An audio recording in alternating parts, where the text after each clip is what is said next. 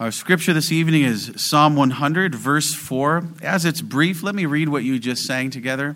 In context, I have preached the whole uh, psalm for Thanksgiving service, I think in 2010, I noticed. So I did draw on one little thing to bring back into the message tonight on verse 4.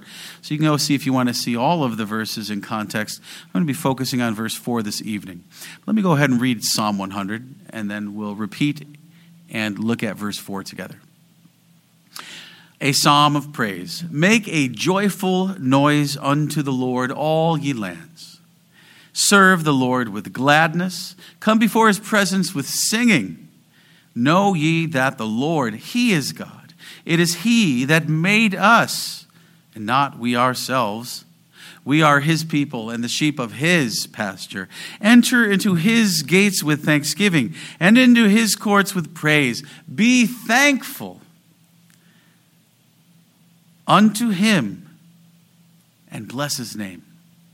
For the Lord is good, his mercy is everlasting, and his truth endureth to all generations. Let me read first again verse 4. Enter into his gates with thanksgiving, and into his courts with praise. Be thankful unto him, and bless his name. I want you to see this evening that twice, just in this verse, and certainly it has this sense throughout the psalm, but especially verse 4, twice we're spoken of the idea of having thanks.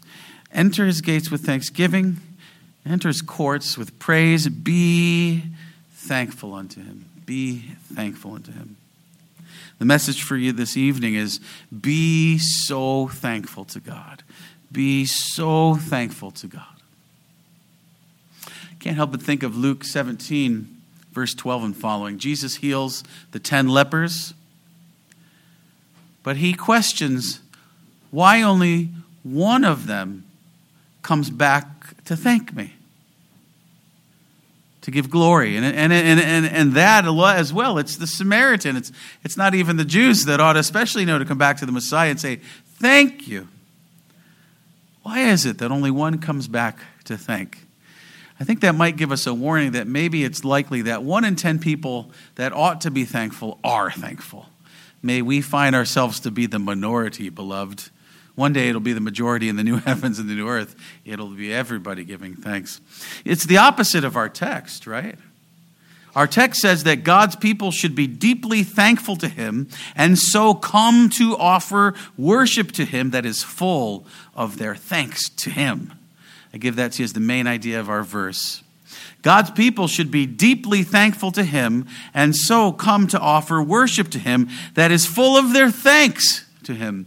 Thanksgiving should be the motivation to be here. There's this approaching. We're just so thankful to come as we sing in Psalm 122 in the morning. I was glad to hear them say, Let us go to the house of God. So thankful that we get to do that. And then thankfulness brings us here, and thankfulness is how we express ourselves here. That's what worship is about saying, Thank you, God. One thing I really appreciate about our church's culture, and it's one that I had to learn and I, I try to remember to be good about, is thank you cards somebody to sometimes i almost think some of us are like okay you don't have to thank me for thanking you you know but we'll even get cards for that but we're just so thankful we have a culture of knowing to express thanks that's just what should be so natural for god's people. To him eh, we're coming to say thank you god. Thank you. All week you gave me six days and i have one day to just come and say thank you god. Eh, you gave me my food. You provide for all my needs I'm here, I'm alive. That life is simply because you chose to keep giving it to me. Thank you, God. That's what we should be here. Thank you, thank you, thank you. Thank you for being my God. Thank you for letting me come worship you. And now that I'm here worshiping you, I just want to keep saying, thank you, thank you, thank you. It begins with being thankful enough to know He is worthy of our praise, and that's all we need to know to show up but it's also how we should show up, how we should approach through the gates to the temple of worship is to be with thanksgiving. There's this approaching of God that should be thankful, motivated by and expressing thankfulness. When it says with thanksgiving, the Hebrew for with thanksgiving has the idea of impacting a definite target. We should be coming knowing God is to be the object of our appreciation, and this is why we come. This is why we're here, and this is what we are doing. We especially shoot up our thanks to Him in corporate worship. But then we should go closer into His courts, from the gates now through into the courts, and be thankful. And these words, praise, are very similar to the Hebrew words thankful, and sometimes are translated back and forth that way. But we should be thankful in His presence. You might say that this verse, Psalm 100, verse 4, is a call to be superfluously thankful. Thank you, thank you, thank you, thank you, thank you, thank you, thank you. Come with thanksgiving. Be thankful. You might say, all right, I got it, I heard you. Yeah, hear it again. Be thankful. Don't forget, be thankful. Come back next week. Don't forget, be thankful.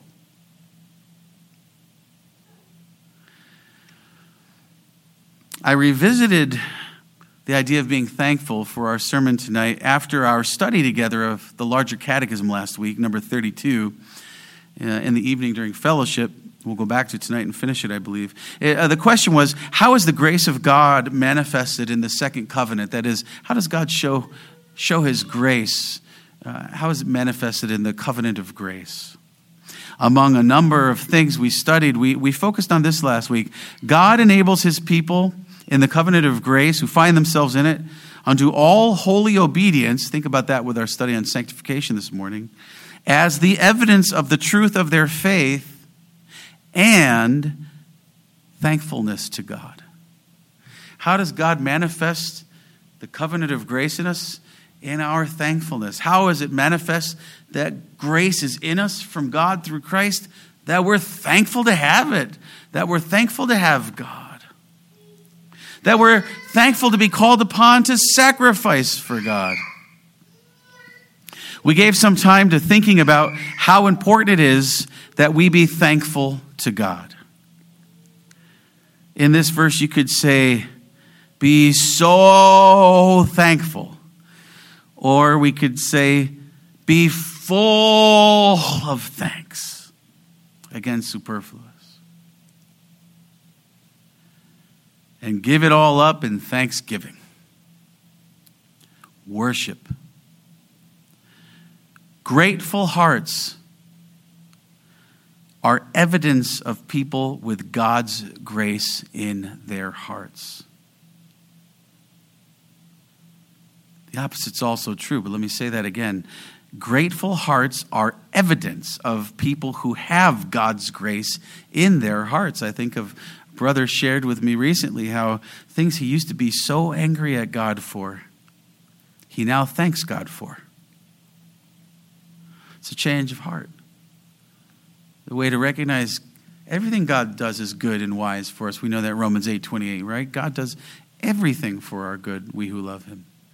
Be thankful even for those difficult, evil things that he uses as ingredients along with other things to develop things. Remember, I always appreciate the illustration when we think of Romans 8, verse 28. Uh, everything from God is good for us, uh, but it doesn't mean everything is good. And the, the idea of a recipe, you make cake, it isn't just sugar, it's also salt. Baking soda, eh, I think so, right? Not so tasty by itself. In fact, you know, I bought some baking soda toothpaste recently, like the powdery stuff. I thought I'd try it, you know. Wow, it's not too tasty, but it sure cleans, you know.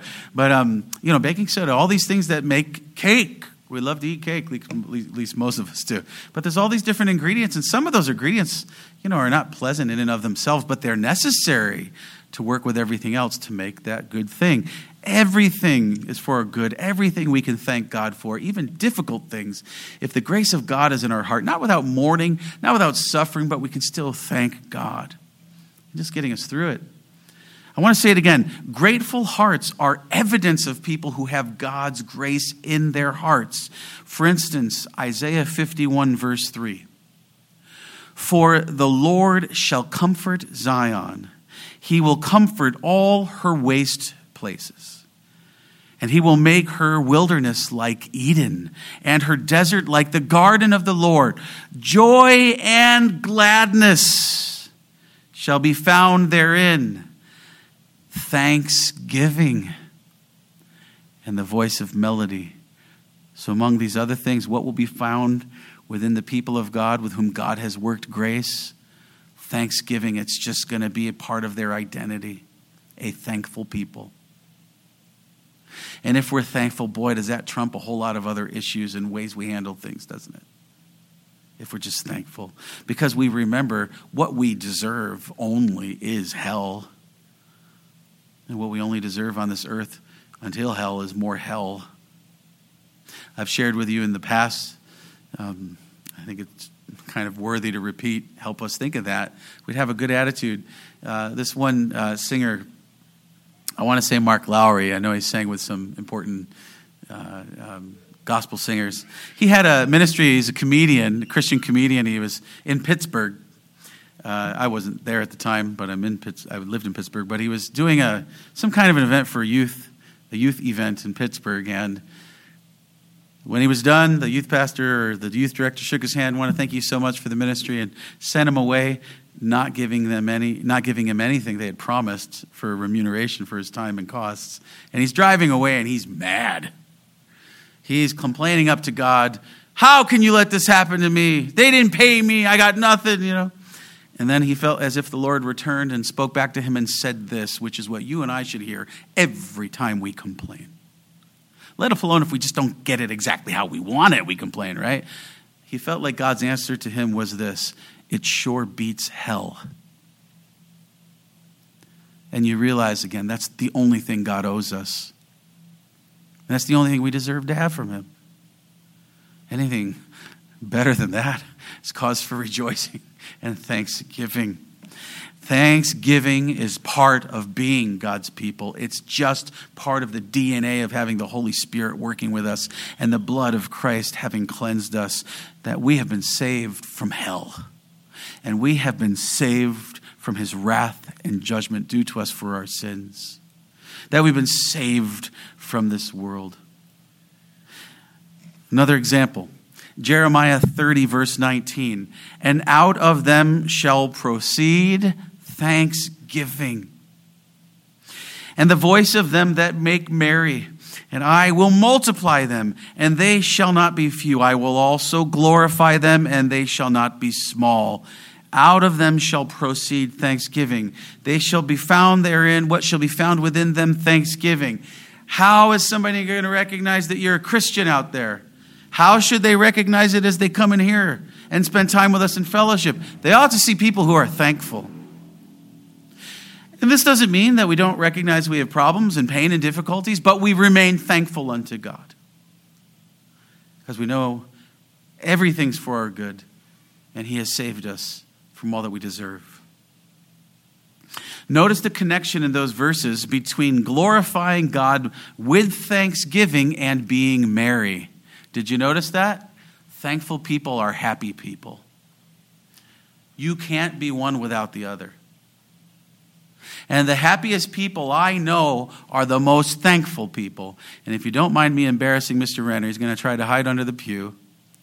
This fellow is so thankful when he does something for us. He thanks me for letting him help me. I say, You're helping me. And I know he means it. He's just so thankful to be serving and to be in fellowship. And does anyone know anybody a little happier than him? I, I bet you can't name anybody. He's trying to hide right now, but we all know it's the truth. As my wife likes to say, if everybody was like Mr. Renner, what the world would be like. Oh, don't worry. We have our fights, and we, he's not perfect. We deal with, he, he deals with me. But I, I think we all know this is the truth, right? So, look at that testimony. Thankfulness and happiness, they go together. That's in both of those prophecies there. But notice in our Psalm 100, we're told in verse 4 Come with thanksgiving and be thankful. What do we see in verses 1 and 2? Make a joyful noise. Serve the Lord with gladness. And when you're thankful, how can you not? I mean, how do we respond when we're thankful, right? Especially if we're children, right? We love to watch Everybody Feeds Phil. You ever see that program? Every time he eats something he loves, Isaac does a good impersonation of him. He eats something he likes and you know, what a way to live. That's the way to live, love. Thankful, happy. That tastes great. You know, you might be eating something that tastes like cardboard. Why not? A lot of people do. I mean, we have so many blessings, so many things. I mean, wow, what a Puritan feast. What we had, we had so much food, so many amazing tasting things. I mean, that alone is, we ought to be just be thanking God for a couple weeks for that, you know? And then how wonderful to just feel happy. People seem to want to feel unhappy. Why? Oh, among other things, they just don't want to be thankful. Christians are to be a witness of thanksgiving, and in that we will see a great connection of merriment. They go together. Beloved, when you are unthankful, you will be unhappy. You want to feel better? Find something to be thankful about and praise God for it. And there is never something you can't, including the difficult providences. Look in the past, look in your journal, find something to thank Him for. You can be thankful to God for something, really everything, all the time, and then be at peace and have the joy of the Holy Ghost. It's your choice. May this song be your choice and always on your heart. Psalm 69, verse 30.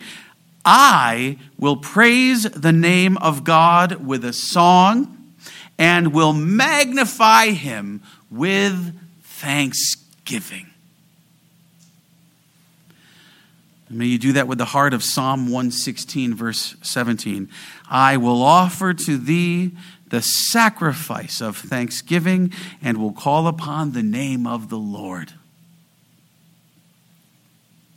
Now, notice thanksgiving is a sacrifice. Even in Leviticus, there were offerings that were called uh, offerings, the thanksgiving offerings. And it is a sacrifice. You could be doing something else right now.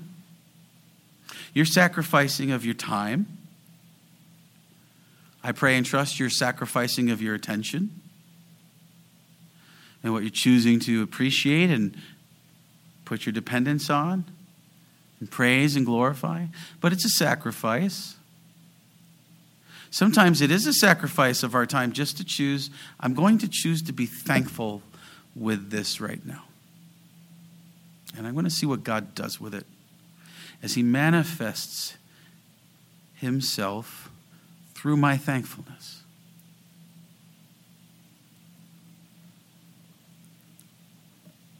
Thankfulness and the sacrifice of thankfulness stops to recognize the Father of heavenly lights as the giver of all good things. And to give him thanks with a thankful heart that denies self interest and that denies self attention. Often we're unthankful because we don't like God getting the attention we would prefer to have for ourselves, including from our brethren. Giving our thanksgiving to God, the sacrifice is I just want to give attention to God. I just want to join the brethren in saying, Thank you, God. That's all I want to do here. Is I just want to say thank you. That's all we should be coming here really to do is to say thank you. Admittedly, there are many other elements of aspects of worship, I should say, but thanksgiving ought to be primary, ought to be up there, ought to be enough. Thank God for his gifts, and thank God more than anything else for giving himself to us through Jesus Christ. And remember the sacrifice that Christ made to give his Father to us.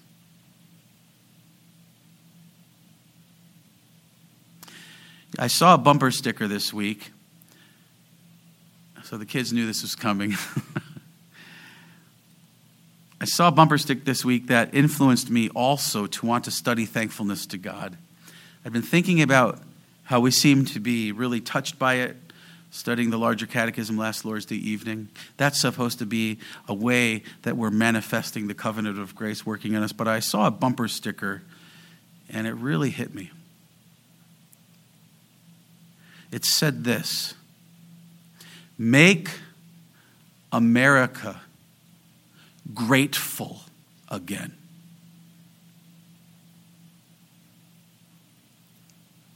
That's what everybody should have on their car bumper and nothing else.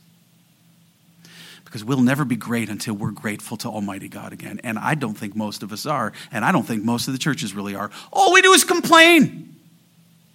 All we do is try to manipulate. I really appreciated the preacher we heard at the Wednesday night pastor's prayer breakfast is our, our answer to our country is not who we put in office. It's starting from the bottom with we, the people, the church, when we repent of our sins and we get right with God. He says we could have the Apostle Paul and Peter in office, and if we don't change in the churches, the country will not change. And he's absolutely right. May we pray that God would make America, if it ever has been truly, may we pray that God would make America grateful again. Amen to that. Because the church's witness, I believe, has often been expressed in public not as an attitude of gratitude. Focusing on what may possibly be taken away rather than all we have.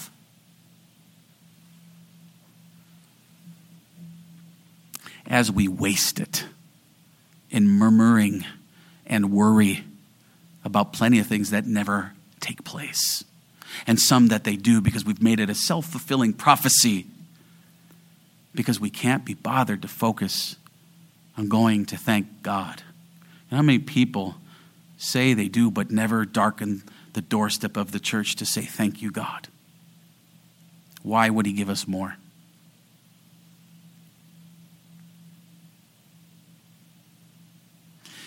An attitude of gratitude should be the emphasis of our testimony to the Lord as his people. For it is one of two things that God highlights as his will for his people in the New Testament, even in the same letter. There's two places in the New Testament where God specifically says what his will is for his people, for Christians, for the church. First, 1 Thessalonians chapter 4 verse 3 which we read, which is a good transition from this morning's text. For this is the will of God, even your sanctification, that ye should abstain from fornication. But this is the will of God, even your sanctification. He, that's what's highlighted as two things your sanctification, your holiness, your godliness. Is that our concern? I don't think Make America Great Again has a concern for holiness or gratefulness. Or but that's the two things God highlights. Number 2, what is God's will for his church? 1 Thessalonians 5 verse 18. In everything, notice in everything. You can go to Romans 8:28 to determine how to do that. In everything, give thanks, for this is the will of God in Christ Jesus concerning you. Two things God highlights in the same letter, close together. God's will for you is to be holy, sanctified. And God's will for you is to be thankful and to give thanks. That's His will for you in Christ Jesus. It's interesting. God's will for you is to give thanks. The next verse, it's interesting. 1 Thessalonians 4, verse 4 says, Don't quench the Holy Spirit. I think a lot of people uh, have a lot of fun doing gymnastics with that verse, but and I'm not going to try to argue that I know for sure it's closely connected, but it's something interesting to think about. Be thankful. That is God's will for you. And the next thing Paul thinks to say is don't quench the Holy Spirit. Surely a lack of thanksgiving squelches the work of the Spirit, for it instead complains against him. And that's the biggest problem of God's people throughout the Old and New Testament complaining against God, murmuring against God. 1 Corinthians 10 says the folks in the Old Testament, especially in Numbers, they are the example to you not to follow but to learn from. And what is highlighted there of their problem, which caused more difficulties for them, they were unthankful. And so you see, they were unhappy. And think about the amazing things God did for them in their presence. And yet they just complained and complained and complained. You see, they had hearts that were full of bitterness, and therefore their hearts were empty of thankfulness. How can we avoid such a dangerous disposition toward God? by rather having the devoted dedication of thanking Him for everything. And thanking Him all the time, thanking Him superfluously. He's always worthy of it. It's always a blessing. And you know, like anything, sanctification is a habit. Practice being thankful. You're going to find it's easier to be thankful. You're going to learn and train yourself how to look for things and how to find things to thank God for. And then guess what? You're going to be more happy. It's not the reason to do it, but notice it's very connected in all the texts. We might think in counseling people, you're very unhappy. Let's talk about how thankful you are. Let's work on your thankfulness, see what happens. Thank God about everything He's done, all that He is doing, and all that He is going to do for His church. And marvel when He should send us to hell and He should abandon us to ourselves. And thank God He has not. And swoon with appreciative adoration. Be so thankful to God. Be so thankful to God. That's the message for you this evening. Especially as you come to worship in Psalm 100, verse 4, but everywhere. We have a sign in our room I've mentioned before. There's uh, start the day with thanksgiving, something like that. And I, I love what we have in a sign in our fellowship room. Everybody look for it tonight. Maybe take a picture of it and text it to yourself every day this week. There's always something for which to be thankful. Now, that's a life I want to live. How about you? Be so thankful to God, beloved. Let us pray. Lord God, forgive us for our complaining and murmuring, especially as it is against you, whatever it is. And Lord, especially forgive us as we complain when you give us things. Not the way we thought it would be or the timing of it. We, we don't recognize it's what's best for us, for you are wise and holy and good, and we are not. Lord, give us a life of holy thanksgiving at all times and everywhere. And at this moment, as we respond to you in singing and receiving your benediction, where else would we rather be? But holy worship in your presence, offering up our thanks to you. We pray in Jesus' name, and all your people said, Amen.